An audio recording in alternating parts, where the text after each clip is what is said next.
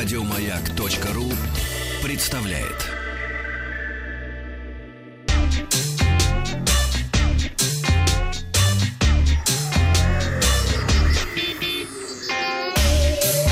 Страна транзистория. Добрый день, новости высоких технологий. В пятницу я рассказывал о том, что Xiaomi открывает в Москве автомобильный кинотеатр. И спросил, а вы поедете смотреть кино на автомобиле или подождете открытия обычных кинотеатров? Более 50% проголосовавших ВКонтакте готовы воспользоваться услугами нового кинотеатра. К новостям.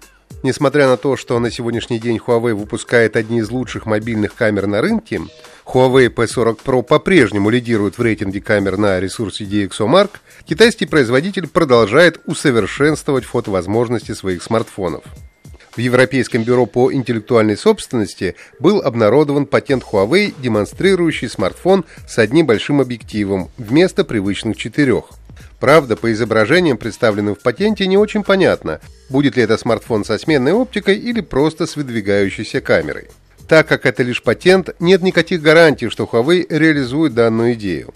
Однако это позволило бы приблизить мобильные камеры к полноразмерным. Напомню, что несколько лет назад Motorola пыталась применить подобную технологию в смартфонах со сменными панелями Moto Mod. Однако этот эксперимент оказался неудачным. Опрос ВКонтакте.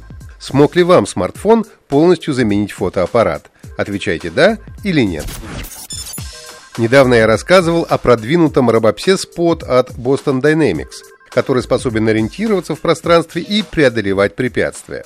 Компания Festa решила пойти своим путем, создав летающую машину, способную имитировать полет птицы. Бионический робот Festa получил название Bionic Swift. Это летающее устройство выполнено в виде птицы. Благодаря встроенным GPS-датчикам можно проектировать маршрут робота.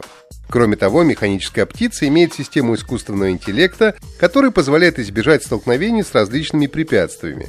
Одной из главных особенностей Bionic Swift является уникальное оперение, созданное на основе реальных птиц.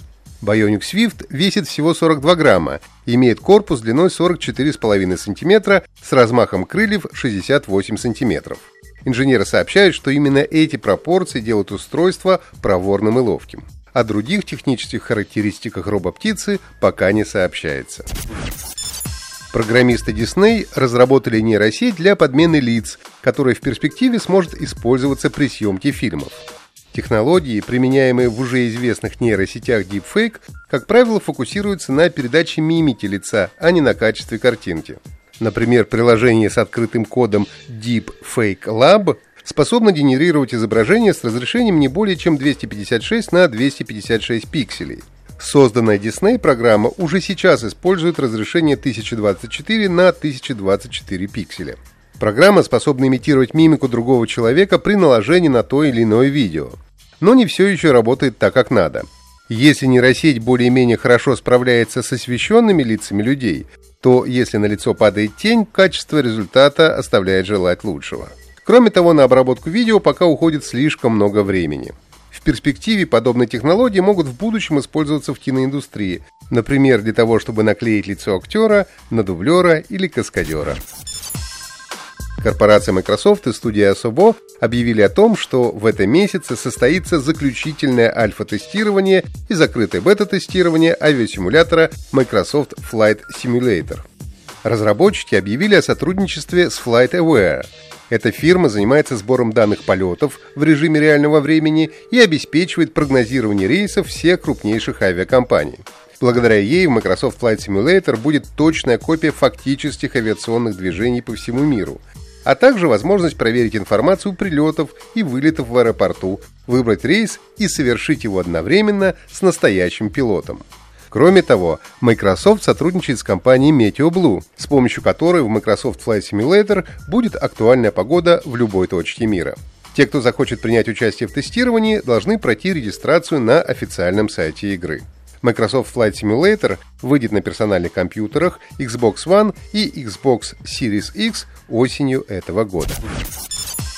В пятницу я спросил, как называется линейка смартфонов Google, которую компания выпускает начиная с 2016 года и по сегодняшний день.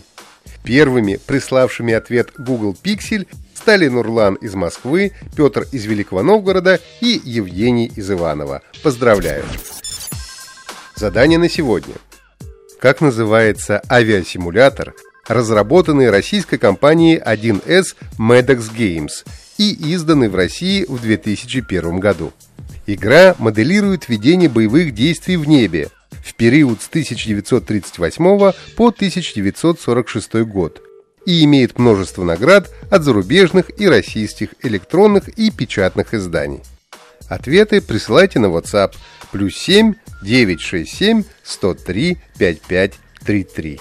Результаты узнаем завтра. Подписывайтесь на подкаст Транзистории на сайте Маяка и оставляйте свои комментарии в Apple Podcast.